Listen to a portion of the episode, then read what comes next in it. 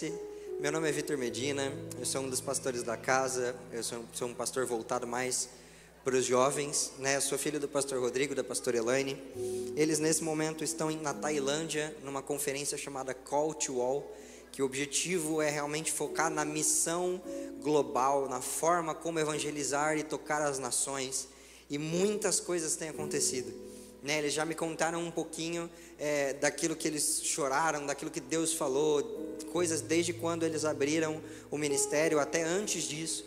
E as peças vão se encaixando e as promessas para o futuro e o que a gente tem vivido agora vão se encaixando. Então, assim, aumente sua expectativa, porque eu acredito que eles vão voltar domingo que vem, né, eles já estão aqui. Eu acredito que eles vão voltar com muito para derramar sobre a gente. Amém? Bom, hoje eu gostaria de falar um pouquinho com vocês. Para quem me conhece sabe que eu sempre prego a mesma coisa.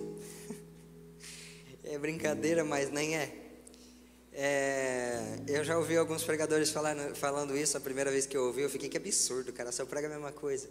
Mas, cara, toda vez Jesus ele me dá formas diferentes e textos diferentes e trechos diferentes, mas no final a essência do negócio que eu estou tentando passar é sempre a mesma. Então, isso é muito legal porque eu acho que talvez, né, conforme a minha vida for passando, os meus cabelos embranquecendo, talvez eu saiba falar de relacionamento com Jesus. Porque é muito profundo e ao mesmo tempo muito simples. Eu estava comentando com o pessoal do culto da manhã, o evangelho ele é simples a ponto de nos constranger. A ponto de quando você ouve e começa a entender, você fala assim: é só isso mas ao mesmo tempo ele é profundo o suficiente para transformar de forma radical a nossa vida. De assim, ser tão drástico e tão diferente que uma pessoa antes e depois de Cristo é notável. É outra pessoa. Só tem o mesmo corpo, porque do resto parece que nem é o mesmo ser humano. Então assim, como que pode ser isso? E aí a gente consegue perceber que o oposto disso é a religião. Porque a religião ela é complexa, ela tem vários ritos, várias regras, várias formas de fazer, várias detalhezinhos e, e, e rituaizinhos. Só que ela é rasa. Ela não muda as pessoas. A religião, uma pessoa pode ter uma religião a vida toda e ser a mesma pessoa. Vocês já conheceram alguém que teve uma religião uma vida toda, mas no final da vida era a mesma pessoa quando tinha, sei lá, 20 e agora está com 80 e é o mesmo ser humano? Os mesmos traumas, os mesmos erros, as mesmas dificuldades. E Jesus é o oposto disso. É uma simplicidade, um jeito tão simples de transformar a gente. Jesus ele falava de agricultura com as pessoas na palavra. E as pessoas entendiam, choravam e mudavam suas vidas. E ele falava porque, sei lá, o reino de Deus é como uma semente de mostarda. E ele começava a falar do que era cotidiano, mas as pessoas não só entendiam, como era profundo o suficiente para marcar a vida dos homens que, e das mulheres que ouviam.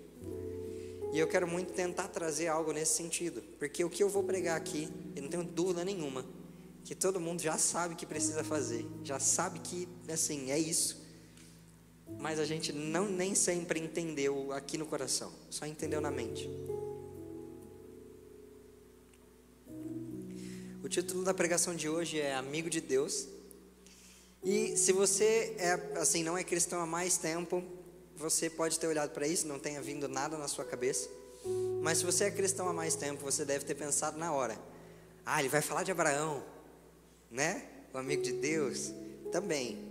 Mas antes eu gostaria de explicar um pouquinho sobre a, a série de mensagens que a gente está. A gente está numa série de mensagens chamada De Volta a Sião, por isso esse monte, essa representação de, de, de arte.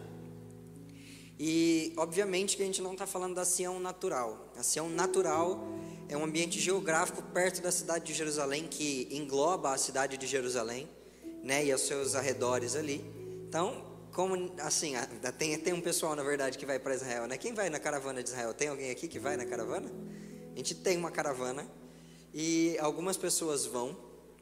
Então, assim, esses estão indo de volta para Sião de verdade em outubro agora, mas assim, a gente, a maioria, não vai para lá literalmente. Então, obviamente que o que a gente está tentando trazer é um de volta ao Sião, a Sião espiritual. E o ambiente de Sião espiritual é o ambiente da presença de Deus, o ambiente onde Deus se agrada de nós e a gente se agrada de Deus. onde existe um relacionamento, onde a gente consegue é, realmente não só nos, a, nos apegar a Cristo, mas viver a sua santidade, viver aquilo que Ele deseja. E o oposto dessa Sião é Babilônia. A Babilônia natural era um império que já não existe mais, um império na região da Mesopotâmia que foi gigantesco, foi um dos grandes impérios que a gente teve, como o romano, como o otomano, teve também o império babilônico, assírio, medo-persa, foi todo perto, né, um do outro ali. É, e a capital era a Babilônia, a cidade da Babilônia. Então, obviamente que também não é essa que a gente está falando, mas da Babilônia, é, governo espiritual que rege o nosso planeta que é pautado numa independência de Deus, é pautado numa rebeldia contra Deus, né? Desde aquela época e até hoje é no mesmo contexto. Então, se Sião fala para nós sobre relacionamento, Babilônia vai falar para nós sobre independência. Se Sião fala para nós, nós sobre obediência, Babilônia vai falar para nós sobre desobediência, sobre rebeldia e assim vai. Então, quando a gente fala que nós desejamos né, e o que a gente tem buscado é estar de volta a Sião, é estar realmente com o nosso coração no lugar onde Deus deseja. Amém? Ficou claro? E eu gostaria de ler um dos textos muito famosos sobre o povo de Israel no período que eles estavam na Babilônia. Né, acho que quando a gente pensa na Babilônia, um dos primeiros nomes que vem na nossa mente é Daniel. E é exatamente isso que a gente vai falar hoje. A gente vai começar falando sobre Daniel 6, capítulo, versículo 3, capítulo 6, versículo 3.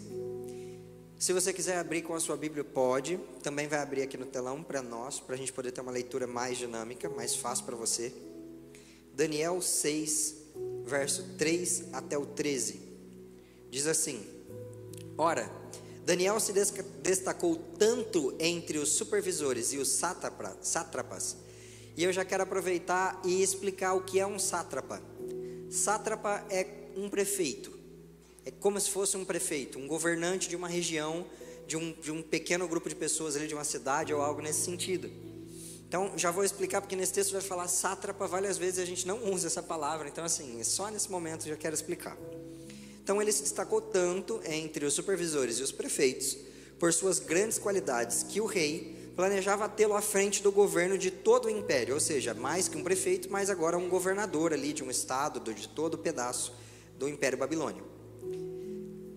Diante disso, os supervisores e os sátrapas procuraram motivo para acusar Daniel em sua administração governamental, mas nada conseguiram. Não puderam achar nele falta alguma, pois ele era fiel, não era desonesto nem negligente. Finalmente, esses homens disseram: Jamais encontraremos algum motivo para acusar Daniel, a menos que seja algo relacionado à lei do Deus dele. E assim os supervisores e os sátrapas, de comum acordo, foram falar com o rei. E eles chegaram e disseram, né? Ó oh, rei Dário, vive para sempre. Todos os supervisores reais, os prefeitos, os sátrapas, os conselheiros, os governadores concordam em que o rei deve emitir um decreto ordenando que todo aquele que orar a qualquer outro Deus, a qualquer Deus ou a qualquer homem, nos próximos 30 dias, exceto a ti, ó rei, seja atirado na cova dos leões. Agora, ó rei, emite um decreto e assina-o, para que não seja alterado conforme a lei dos medos e dos persas, que não, pos, que não pode ser revogada. E o rei Dário assinou o decreto. Quando Daniel soube do decreto, sobre que o decreto tinha sido publicado, foi para casa, para o seu quarto, no andar de cima, cujas janelas davam para Jerusalém. As janelas davam para onde? Jerusalém, que é uma representação de Sião, certo? Grave isso aí com você. E aí ele fez o que costumava fazer. Também é importante você lembrar o que costumava fazer. Três vezes ao dia ele se ajoelhava e orava, agradecendo a Deus. Então aqueles homens foram investigar e encontraram Daniel orando, pedindo ajuda a Deus. E foram logo falar com o rei, com o rei acerca do decreto real. Tu não publicaste um decreto ordenando que, nesses 30 dias, todo aquele que fizer um pedido a qualquer Deus ou qualquer homem, exceto a ti, ó rei, será lançado na, na cova dos leões? E o rei respondeu: O decreto está em vigor, conforme a lei dos medos e dos persas, que não pode ser revogada. Então disseram ao rei: Daniel, um dos exilados de Judá, não te dá ouvidos, ó rei, nem ao decreto que assinaste. Ele continua orando três vezes ao dia. Sabe qual é o ponto principal que eu quero trazer aqui? Dentre esses sátrapas, esses governantes, esses supervisores, a gente tem que entender o modelo de governo que a Babilônia utilizava. Ela invadia outras terras e ela, ela capturava as pessoas, os mais sábios, os mais inteligentes, os mais capacitados. E ela trazia para a Babilônia, passava um tempo de adaptação ali e ela colocava essas pessoas em posições de governo. Não era só babilônios que tinha no governo é, ou nos sátrapas, e aí Daniel era a única exceção. Não era. Tinha pessoas de vários povos dentre esses governantes. Vocês entendem isso? Legal. Mas Daniel se destacava dentre todos os outros. E quando foram procurar se existia alguma questão na sua administração, não acharam nada. Não tinha um único erro de conta, não tinha uma, um, um momento em que ele foi negligente, nenhum momento que lhe faltou zelo, ou que ele foi injusto. Então, o que eu quero explicar para vocês é que Daniel, ele não estava simplesmente é, entrando num lugar onde tinha um monte de babilônios, e ele, ele estava competindo num lugar de governo contra todos os outros deuses e todos os outros povos. Mas Daniel e o seu Deus se destacavam. A nossa vida aqui na terra não é diferente. Quando nós saímos daqui da porta para fora, nós somos missionários. Nós devemos mostrar que nós e o nosso Deus nos destacamos. Como? Com esforço? Não. Não só. Porque a verdade é que Daniel também era um homem como nós. Quem aqui já foi tentado em algum pecado? Acho muito engraçado quando tem uma galera que não levanta a mão. Então vamos lá, já para vocês que não estão acostumados com o meu tipo de pregação. Eu gosto de interagir, eu gosto muito de sinceridade. Eu gosto muito que você entenda que eu estou conversando aqui como se a gente fosse amigo. E alguns aqui, muitos são, na verdade, meus amigos. Mas o objetivo é que eu estou querendo interagir aqui para você entender que eu não estou tentando te passar uma pregação de tipo assim, você ouve, acha legal e volta para casa. Eu estou tentando te mostrar o que a palavra explica de uma forma prática para você entender e viver. Quem aqui já foi tentado no pecado? Todo mundo. Legal. Outro ponto. Daniel também foi. Você acha que durante esses anos que ele foi governador, nenhum momento ele pensou em dar uma procrastinadinha? Nenhum momento ele pensou em, tipo, cara, nossa, deixa eu. Isso aqui tem muito trabalho. É, talvez eu não consiga gerir direito. Isso aqui eu não vou lidar muito bem. Vocês entendem o que eu quero dizer? Pô, o cara foi auditado por todos os sátrapas, todos os governantes, e não acharam nada. Isso não é coisa de homem. Daniel sozinho não faria, não estou tirando o zelo dele, ou a capacidade dele de fazer, mas isso tinha a ver com uma conduta que ele tinha, que fazia ele diferente dos outros judeus que estavam lá, porque os outros judeus tinham o mesmo Deus, só que eles não se destacavam, não como Daniel. Mas a gente vê aqui claramente que, como Daniel costumava fazer, três vezes ao dia, ele orou ao Senhor. Sabe o que nos muda de cristãos normais, ter muitas aspas, para alguém que de fato representa Deus? Tempo de relacionamento. É isso que os homens que realmente fazem a diferença têm de diferente. É só isso. Só isso. O que uma pessoa que toca a nação e, e, onde ela chega, ela traz cura, ela cura os enfermos, ela prega o evangelho, a presença de Deus capota na igreja. Vocês já viram esses momentos assim? Tipo quando o Luiz Hermínio veio o ano passado aqui, mais ou menos nessa época. Eu lembro que foi engraçado demais. Eu, eu, eu, chegava a galera aqui na frente, caía de 100, assim, de 100 em 100 ia caindo. Era, era cada cinco minutos, era, alguém perdeu um óculos, alguém perdeu um celular, alguém perdeu não sei o quê, porque as pessoas chegavam aqui e pá. A única coisa que aquele homem tem de diferente é que ele busca, é que ele clama e que ele pede há anos. Então ele tem sido dado. É isso. o que tem de diferente entre uma religião e o de fato o evangelho é o relacionamento. A gente muitas vezes, eu não concordo com essa atitude, mas a gente muitas vezes é, prega a boca num católico, né? Porque ele vai lá na, na missa todo domingo e ele fica lá, né, prestando o culto dele da forma dele, mas aí a vida dele não muda. Ele continua a vida igual. E eu não estou falando de todos os católicos, estou falando que a gente tem o costume de falar isso. Alguns. Legal. O que, que muda se a gente vem aqui e vive a mesma coisa, versão gospel? A gente senta, ouve uma palavra, sai sem vivê-la. Na segunda-feira, tanto faz, nem parece que a gente veio no culto. E aí, no final de 10 anos, nós somos as mesmas pessoas, com os mesmos erros e com as mesmas falhas. Cristo não morreu para que a gente fizesse dessa forma. E não é para isso que serve o Evangelho.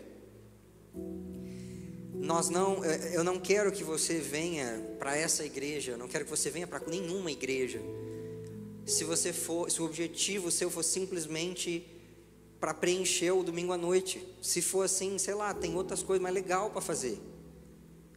O objetivo de vir aqui é tentar alinhar e colocar a nossa vida diante de um Deus que pode transformá-la.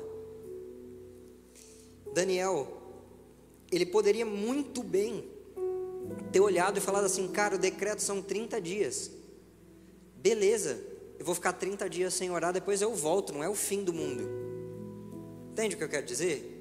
Agora vamos ver quem tem, se tem gente sincera aqui dentro de verdade. Quem já ficou 30 dias sem orar? Eu já fiquei 30 dias sem orar. E não é de bonito, não é bonito de falar. Mas eu vou mentir? Não vou. Daniel poderia ter falado: Eu vou ficar 30 dias sem orar. Passou o decreto, três vezes ao dia. Eu já estou orando três vezes ao dia mesmo, eu devo ter umas horas extra. Né? Era para orar uma, estou orando três. Tem um, um quilinho guardado, uma gordurinha para queimar com Deus. Entende o que eu quero dizer? Cara, vamos ser muito sinceros com, com a gente mesmo. Muitos de nós fariam isso. Se, se surgisse uma lei no surgisse, surgisse uma lei no Brasil agora de que se houver um culto, qualquer tipo de culto, durante 30 dias, sei lá, os 30 dias de outubro, né? Você vai ser preso, porque aqui era morrer, mas vamos ser realistas. Você vai ser preso. Vixe, a maioria das igrejas, não, beleza, folga, férias, 30 dias, depois a gente volta. A maioria, sejamos sinceros. Daniel voltou para sua casa assim que soube do decreto. E ele poderia ter orado dentro da casa, não, ele foi na janela que virava para Sião, dobrou-se e orou três vezes ao dia. Cara, ele poderia ter reduzido para uma vez enquanto tivesse decreto. Ainda assim ele seria fiel. Mas o ponto é que as leis e o que rege a Babilônia não rege quem está com o coração em Sião. Quando o decreto foi emitido para Daniel, a mesma coisa, foi quase como se ele olhasse e falasse assim: Isso aí para mim tanto faz. Ao meu Deus eu adoro, e o decreto dane-se. Se me impede de adorar a Deus, não está valendo. Se me impede de servi-lo, não, ser, não serve para mim. Então, não, três vezes ao dia. É legal porque a conduta do homem negociável, ela não oscila com as dificuldades da vida ele permanece. Se um cara três vezes ao dia, correndo o risco de morrer, estava presente diante da presença do Senhor, o que, que seria a vida comum de Daniel quando não tinha risco de morte? Entende o que eu quero dizer?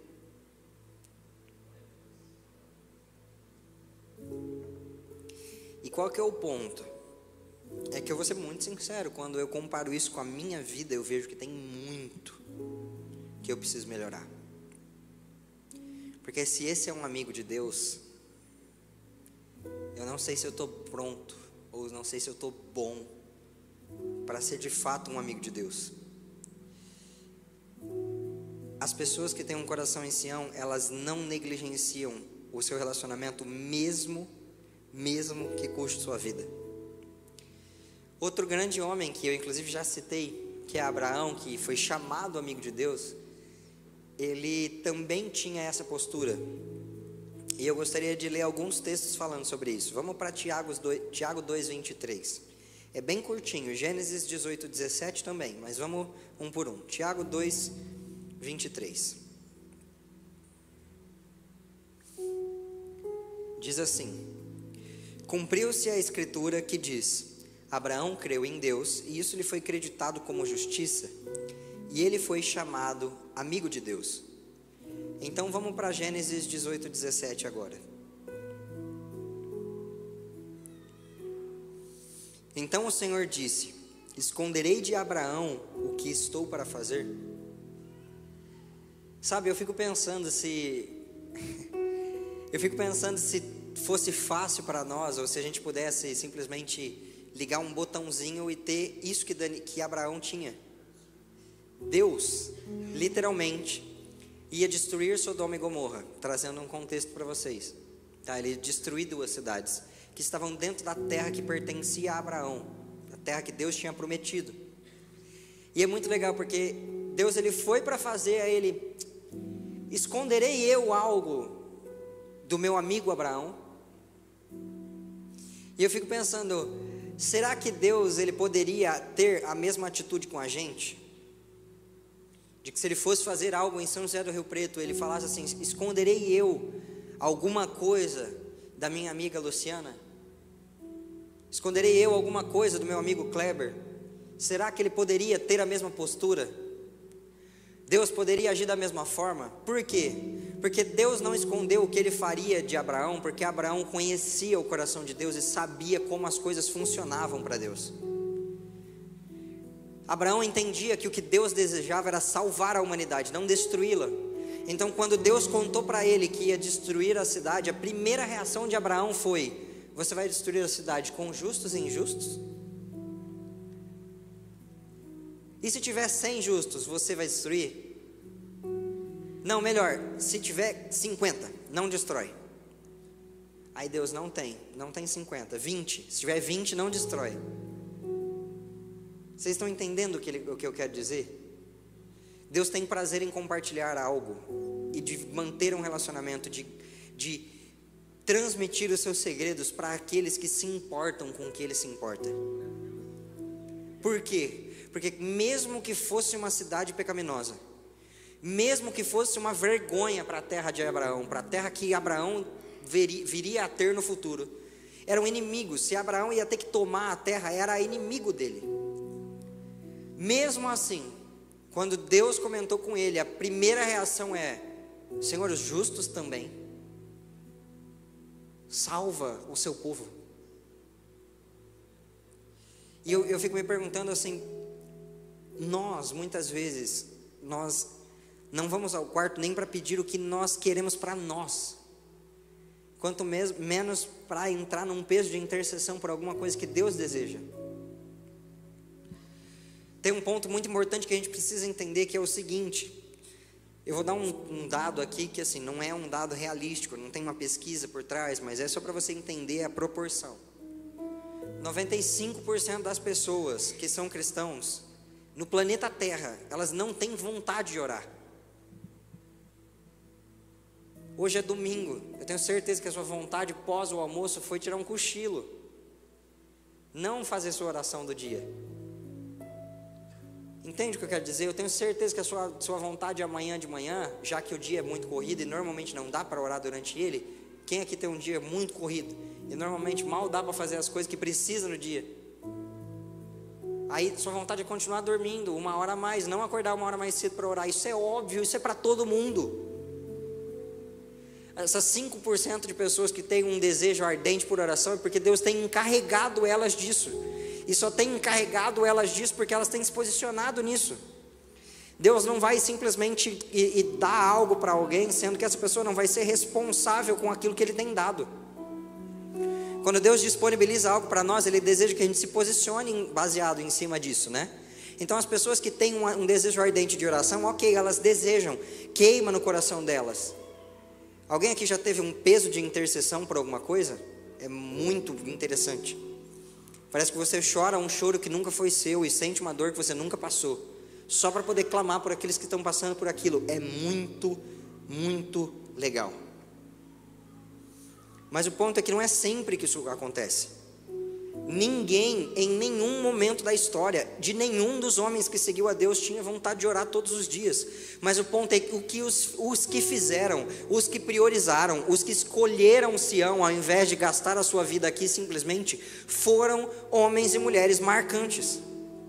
Tiveram algo diferente. Encontraram algo que é o que eu estou chamando aqui de amizade com Deus. Ser servo de Deus é, é mais simples. Por quê? Porque para ser servo de Deus, eu me esforço para seguir a sua lei, eu me esforço para não pecar, eu venho a um culto, e eu não estou falando que isso é ruim. Como que poderia ser ruim? Não é ruim. Mas eu queria te dizer uma coisa, vou te dar um spoiler. Não vai rolar. Não vai dar certo. Por que, que não vai dar certo? Porque os fariseus eram servos de Deus. Eles se esforçavam todos os dias para poder manter a lei. Eles se esforçavam todos os dias e iam ao templo, cultuar ao Deus, o mesmo nosso Deus. Mas não deu certo. Porque quando chegou um Jesus pregando relacionamento, eles não entenderam. Quando chegou um Jesus falando assim, eu tenho um pai, eles mataram. Então Jesus ainda vai voltar.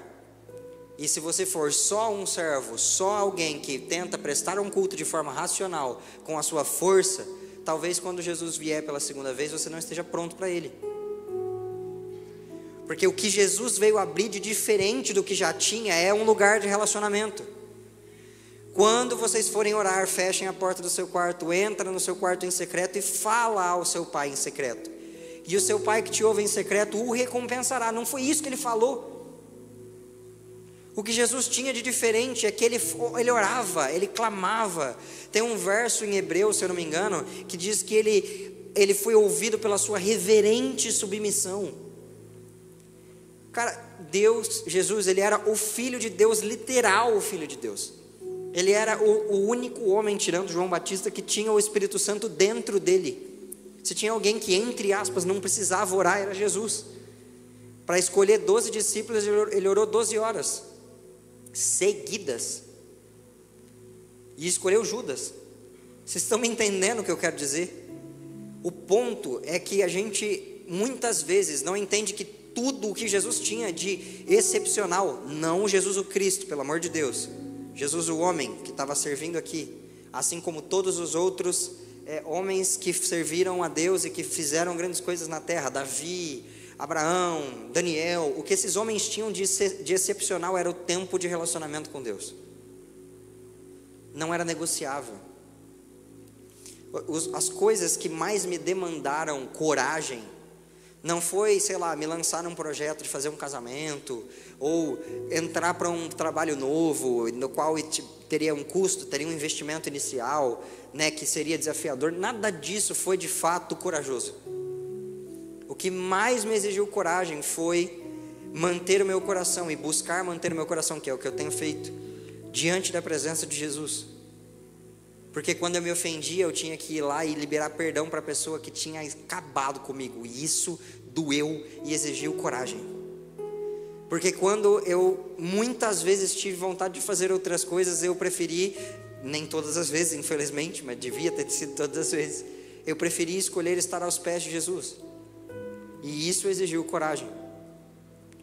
A gente tem que entender que tudo que é todo dia para nós é muito difícil. Quem aqui vai todo dia na academia? Ou bebe todo dia dois litros de água? Vocês entendem que o, tudo que é constante, mesmo que a gente saiba que é bom, para nós é muito difícil. Só que o ponto é que se eu não beber dois litros de água, vai me dar alguns problemas, mas eu não vou perder minha salvação por isso. Se eu não for todo dia na academia, no final da vida eu vou estar mais gordinho, mas eu não vou perder minha salvação por isso. Agora, se eu não falar com Jesus, se eu não me relacionar com Ele, obviamente não vai ter, não vai ter para mim um lugar de um lugar de descanso, um lugar de realeza, não vai ter. Porque Cristo ele vem buscar a sua noiva e ele é amigo da sua noiva. Quando o próprio Jesus falou que muitos chegariam no céu, chegariam naquele momento, e diriam, mas, ah, Deus, eu, eu expulsei demônios em teu nome, eu curei enfermos, não é isso que a gente ouviu? E qual que é o crivo que Deus usa para identificar quem vai entrar ou não no céu?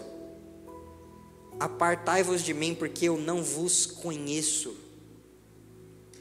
Conhecer é relacionamento. Tem um ponto que eu quero falar que eu acho que é muito válido. Eu eu tenho um pouco de dó, mas ao mesmo tempo é uma mistura de dó com me irrita um pouquinho.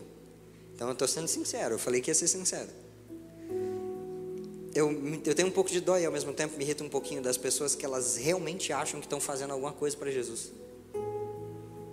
Cara, minha conta com Jesus está em dívida, eu não sei há quanto tempo e eu não sei como eu vou pagar. Eu não faço ideia. Como que eu poderia falar que o que eu estou fazendo aqui agora sequer é digno de entrar na conta para dar ou tirar o débito que eu tenho com Jesus? Se a palavra quem deu foi Ele, o fluir quem faz é Ele, e até a minha capacidade de falar no microfone quem deu foi Ele, porque até alguns anos atrás eu não tinha. A minha primeira oração, que oração normalmente é dois minutinhos, né? A pregação tem vários minutinhos. A minha primeira oração foi assim morrendo de vergonha. E foi lá no F-Hop, lá falaram, ah, ora lá. Ai, Deus, abençoa a tua igreja. Morrendo de vergonha. A galera depois não sabia o que, que cantava, o que, que fazia. Que eu tinha orado tão baixo, não dá para ouvir. Vocês estão entendendo o que eu quero dizer? Como que eu vou falar que o que eu estou fazendo aqui agora, eu, ah não, Jesus debita aí da minha conta um pouquinho que eu estou pagando o que eu te devo. Cara, para, pelo amor de Deus. Eu vou te contar, eu vou fazer uma brincadeira aqui que eu acho interessante. A história de Davi sem Jesus funciona da seguinte forma: sem Deus, né? Beleza, a história de Davi sem Deus. Ele era um menino que o pai não amava muito, por isso que o pai né, nem chamou ele quando o profeta veio. E ele ficou atrás das ovelhas e, enfim. E aí ele cresceu e morreu cuidando de ovelhas e foi só isso. Vamos para a história de Davi com Jesus com Deus. Deus tirou um homem de trás das malhadas e fez o maior rei de Israel. De um coração tão puro que o próprio Deus disse: Esse é servo segundo o meu coração.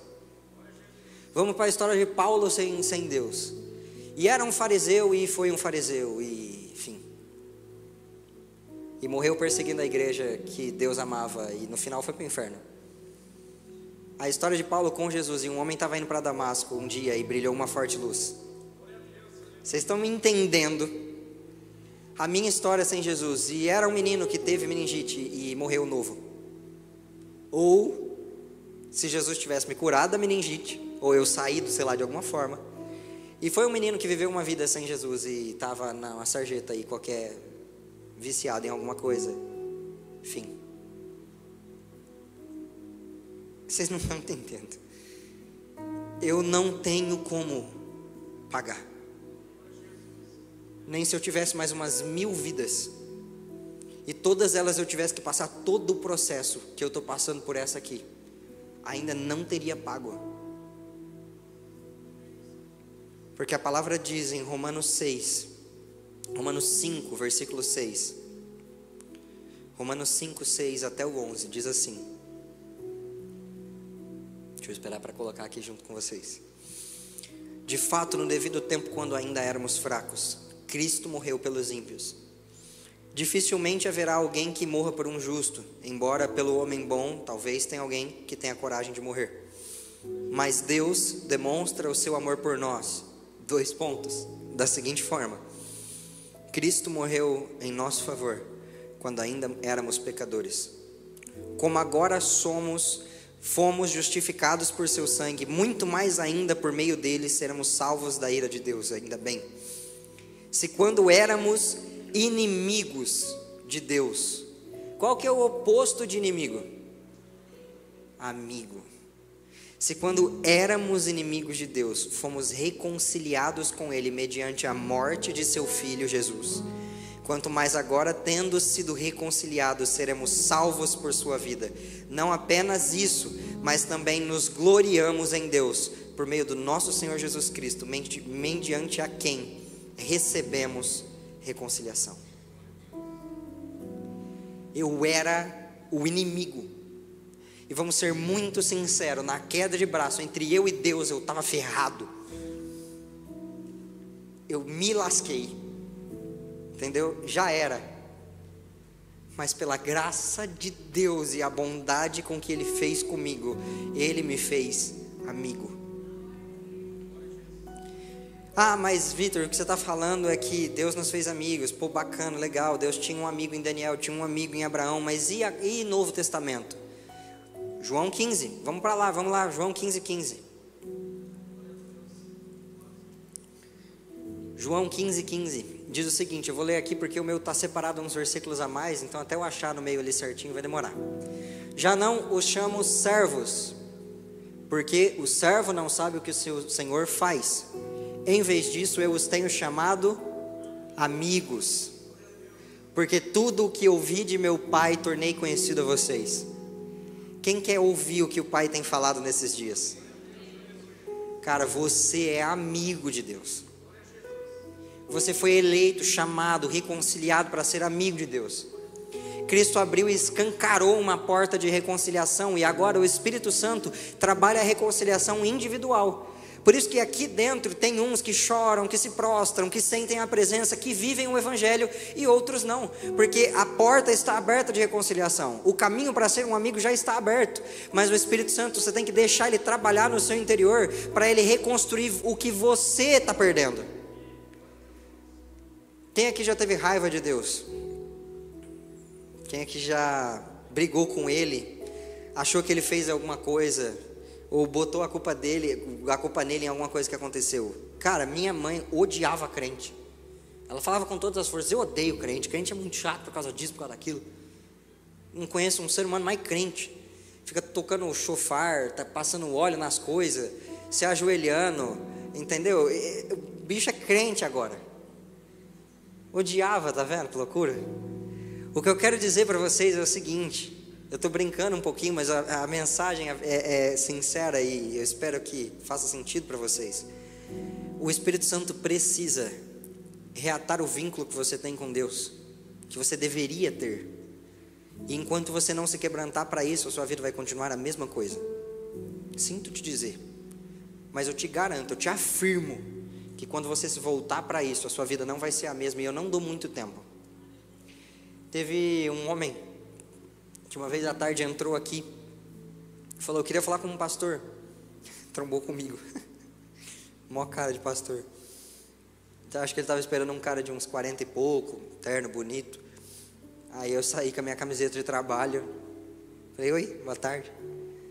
Aí ele: Eu queria falar com o pastor. Eu: É, eu mesmo.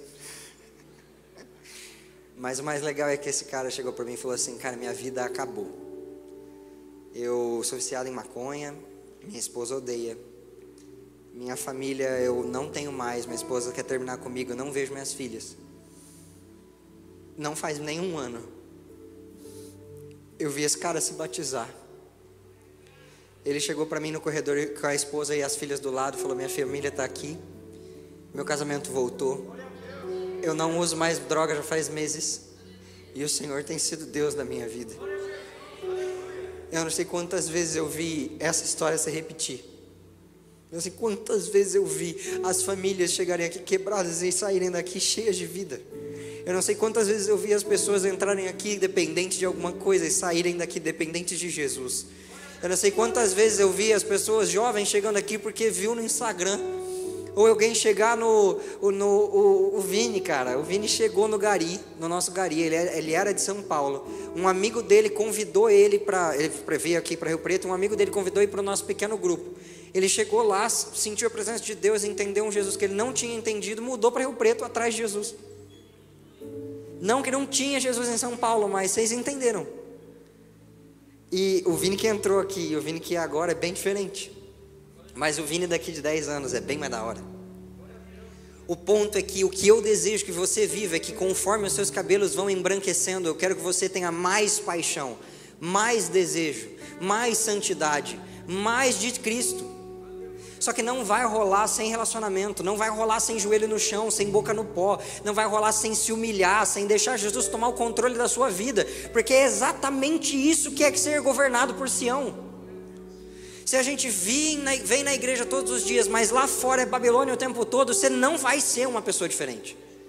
Mas enquanto você abrir espaço para Jesus, e você permitir que ele entre, ele vai entrar e vai chacoalhar quem você é. E assim, o ponto que mais me pega é que nós, Deus é um bom amigo para nós. Deus é muito um bom amigo para nós. E eu quero dar alguns exemplos, vocês vão entender, vai ser bem legal. Quem aqui entrou com uma família quebrada e hoje tem uma família restaurada por causa de Jesus? Não, pode, não precisa ser nessa igreja, pode ser em qualquer igreja, quando você encontrou Jesus. Levanta sua mão bem alta e fica. Quem aqui entrou e conheceu Jesus tinha um vício e hoje não tem mais? Quem aqui tinha um problema emocional sério, tinha ansiedade, depressão, alguma coisa séria e Jesus tirou você desse buraco? Quem aqui já teve um problema financeiro sério Jesus apareceu, cuidou de você e restaurou o que precisava? Por favor, mantenha sua mão erguida bem alta. Quem aqui percebeu o cuidado de Jesus com a sua família, às vezes salvou algum, alguns dos seus parentes ou alguma coisa assim nesse sentido? Levante sua mão também. Agora eu quero que você olhe em volta.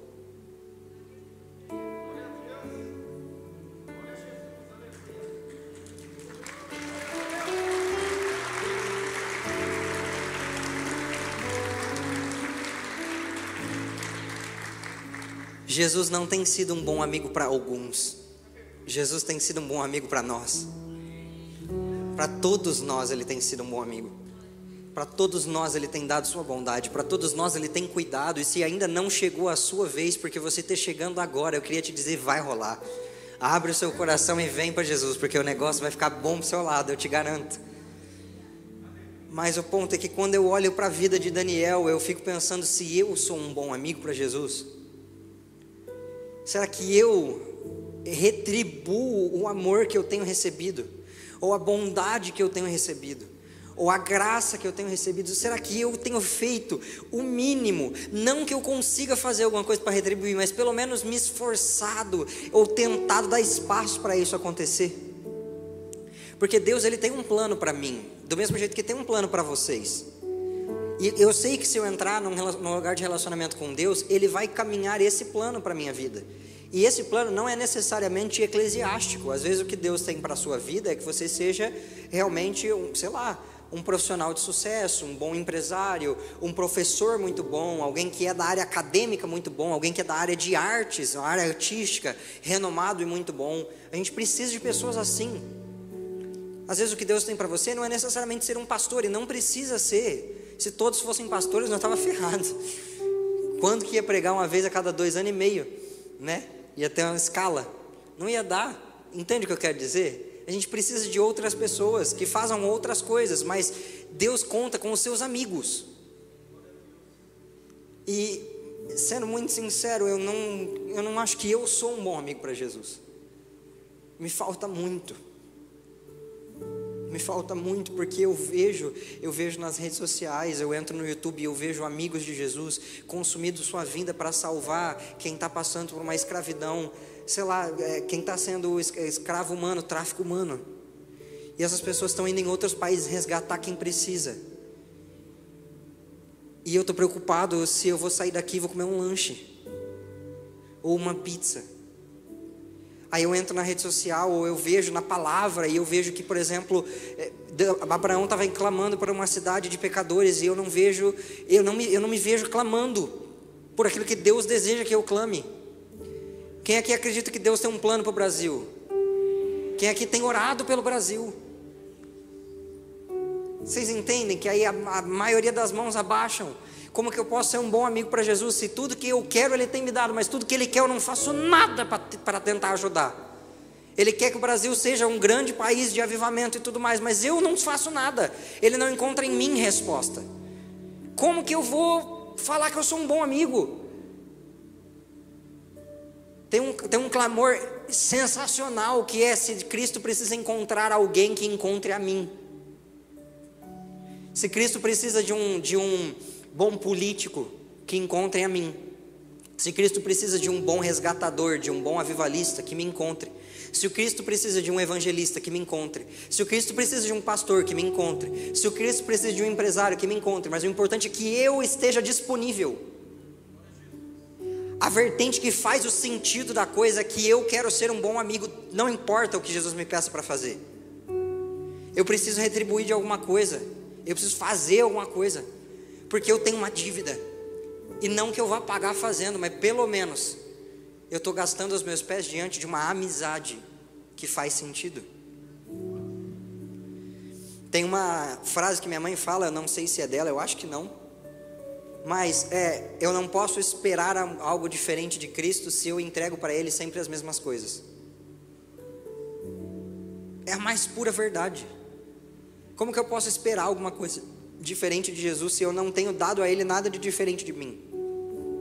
Todo, todo tanto que eu dou de, de todo tanto que eu me entrego para Deus, eu recebo dele de volta. Normalmente umas dez vezes mais ainda. O que eu estou tentando dizer é que eu sonho em ver uma igreja. E uma igreja são pessoas, não é um barracão, nem uma placa, tá? Eu sonho em ver uma igreja, São José do Rio Preto inteira, todas elas, em que não tenha um mercado solidário, mas tem uns 20, que tenham orfanatos, que tenham contraturnos, que tenham clínicas para pessoas que precisam sair de uma reabilitação de algum vício, que a gente tenha uma, uma, uma um caráter como corpo de Cristo, que começa a se falar a seguinte questão: se você tomba com um cristão, você, tomba, você tromba com Jesus. As pessoas que conhecem você, elas possam olhar o jeito amável que você fala e possam falar assim: você é cristão? É isso que eu espero ver. Eu espero que, tipo, daqui, e é isso que Jesus espera, a gente consiga atender o pobre, o necessitado, a viúva e todos os que precisam porque Jesus ele ia, ia atrás das prostitutas e resgatava e tirava elas daquele lugar, e Cristo ia atrás do que não tinha nada e curava os enfermos e expulsavam os demônios. A gente precisa ser uma igreja que tem uma resposta de disponibilidade para Deus começar a fazer alguma coisa através da gente. Porque é óbvio que é muito bom que Deus abençoe a minha vida. Mas em a minha vida abençoar alguém, quando é que vai começar esse pedaço? Faz sentido isso para vocês?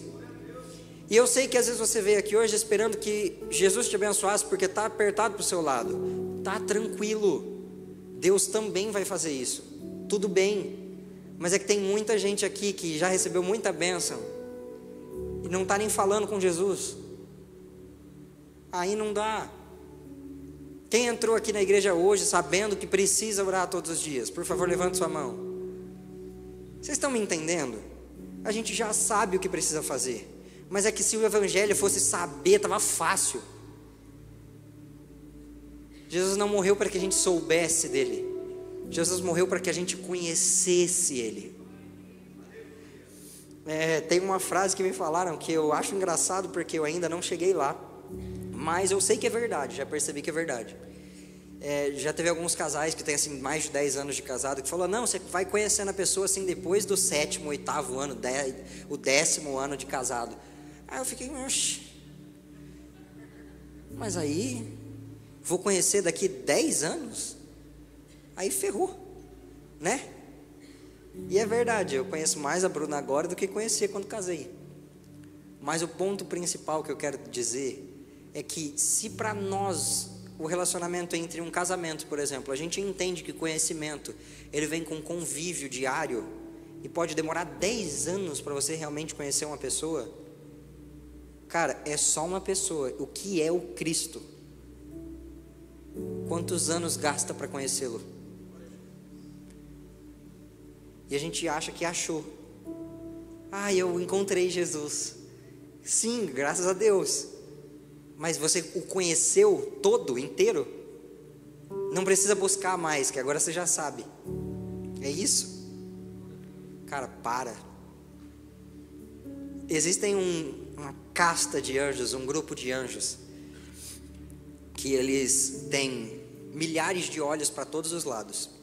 E eu acho engraçado porque, assim, pensando de forma biológica, isso é meu, não é Bíblia, não, tá? Uma mosca, por exemplo, vê o espectro de luz muito maior do que o nosso, porque ela tem acho que 36, 38 olhos. Não que eu queira ter 38 olhos também, que aí não sei se ia ficar legal. Mas, tipo, entre aspas, vamos fazer uma correlação boba de quem não entende nada de biologia, de quanto mais olho, mais vê. Tá? Esses anjos, a palavra descreve que ele tem olhos por todo o corpo, por dentro e por fora. Alguém me explica o que é um olho por dentro? Eles têm. E a Isaías 6 relata que esses anjos estão diante da presença de Deus, dizendo assim: Santo, Santo, Santo é o Senhor dos Exércitos, e toda a terra está cheia da Sua glória. E aí a gente vai lá para Apocalipse, e João viu os mesmos anjos, dizendo: Santo, Santo, Santo, e toda a terra está cheia da Sua glória. Aí eu fico pensando, a gente cansa 30 minutos de secreto. Os anjos estão há milênios falando a mesma característica. E eles ainda não terminaram de ver.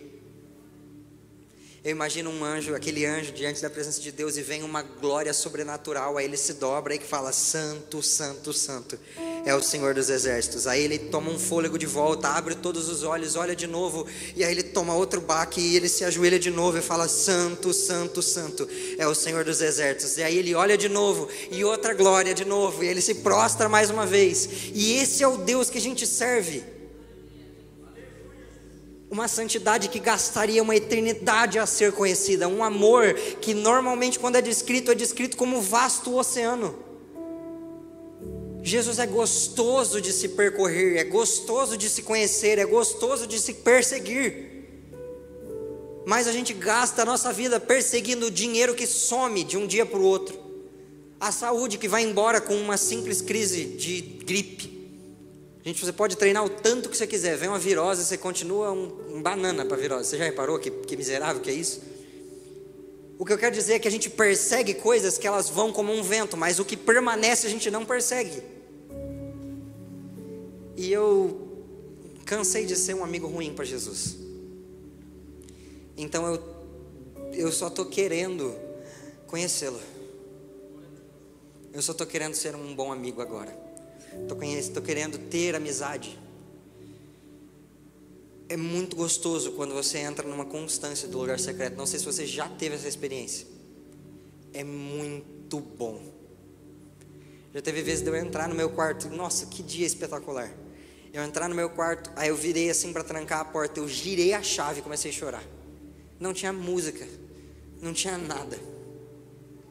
Mas ele estava lá. E é isso que é muito legal. Jesus é tão inexplicável que se eu pegar todos os meus talentos, todos os meus dons, toda a minha obra durante uma vida inteira, do zero aos cem anos, não passa nada, não é nada além de um esterco um sopro, um nada. Porque se ele não tivesse lá, nada teria feito sentido. Mas ao ponto de que ele está, tudo fez. Jesus é tão diferente, é tão inexplicável, que é literalmente tipo antes e depois de Jesus que a gente marca o tempo.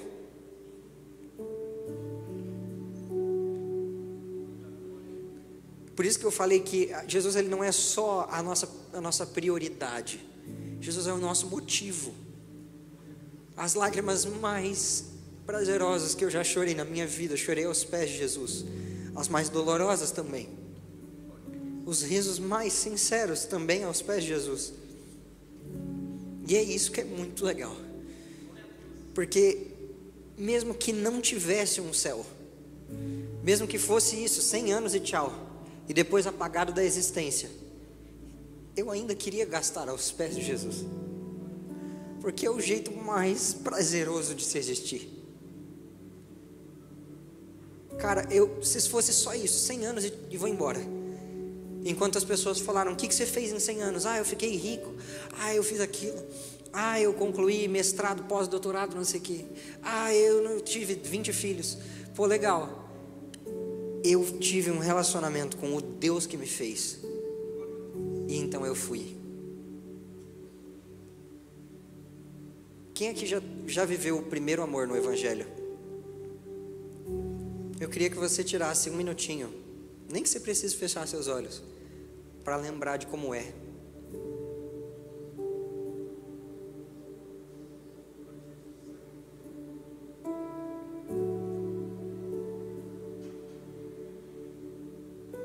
Você se lembra como é entrar no lugar secreto porque você quer? ou abrir a Bíblia com muita vontade de aprender do que tem dentro dela. Ou ir num culto e não cantar a música da boca para fora, mas cantar de todo o coração com lágrimas nos olhos. Quem aqui quer voltar para o primeiro amor com Jesus? Então eu gostaria que você ficasse de pé. E mesmo se você tem um cargo elevadíssimo, mesmo se você você já teve um grande ministério, se você já tocou um monte de gente, mesmo se você já fez tudo isso, se você não tiver relacionamento, não vai rolar, cara. Não vai rolar. O que mantém um grande homem de Deus não são seus feitos, é o fato de enquanto ele envelhece, o coração ainda chora a menção do nome de Jesus. Eu não quero me acostumar com Jesus, eu não quero me acostumar a vir num culto e prestar um culto todo domingo normal. Eu não quero me acostumar a entrar lá, ler a Bíblia, só porque eu acostumei a fazer isso de manhã. Eu quero ler com uma paixão por aprender algo novo. Eu quero vir num culto esperando que Deus fale comigo e que Ele me encha e que Ele me, me use para tocar outras pessoas. Eu quero entrar num culto falando: Deus, hoje eu te dou tudo mais uma vez. Eu rasgo meu peito e te entrego tudo. Eu quero entrar no meu secreto mais uma vez, todos os dias, porque eu sou apaixonado pelo homem que está ali dentro. Não porque eu me acostumei a fazer alguma coisa, mas para ser sincero, para ser verdadeiro.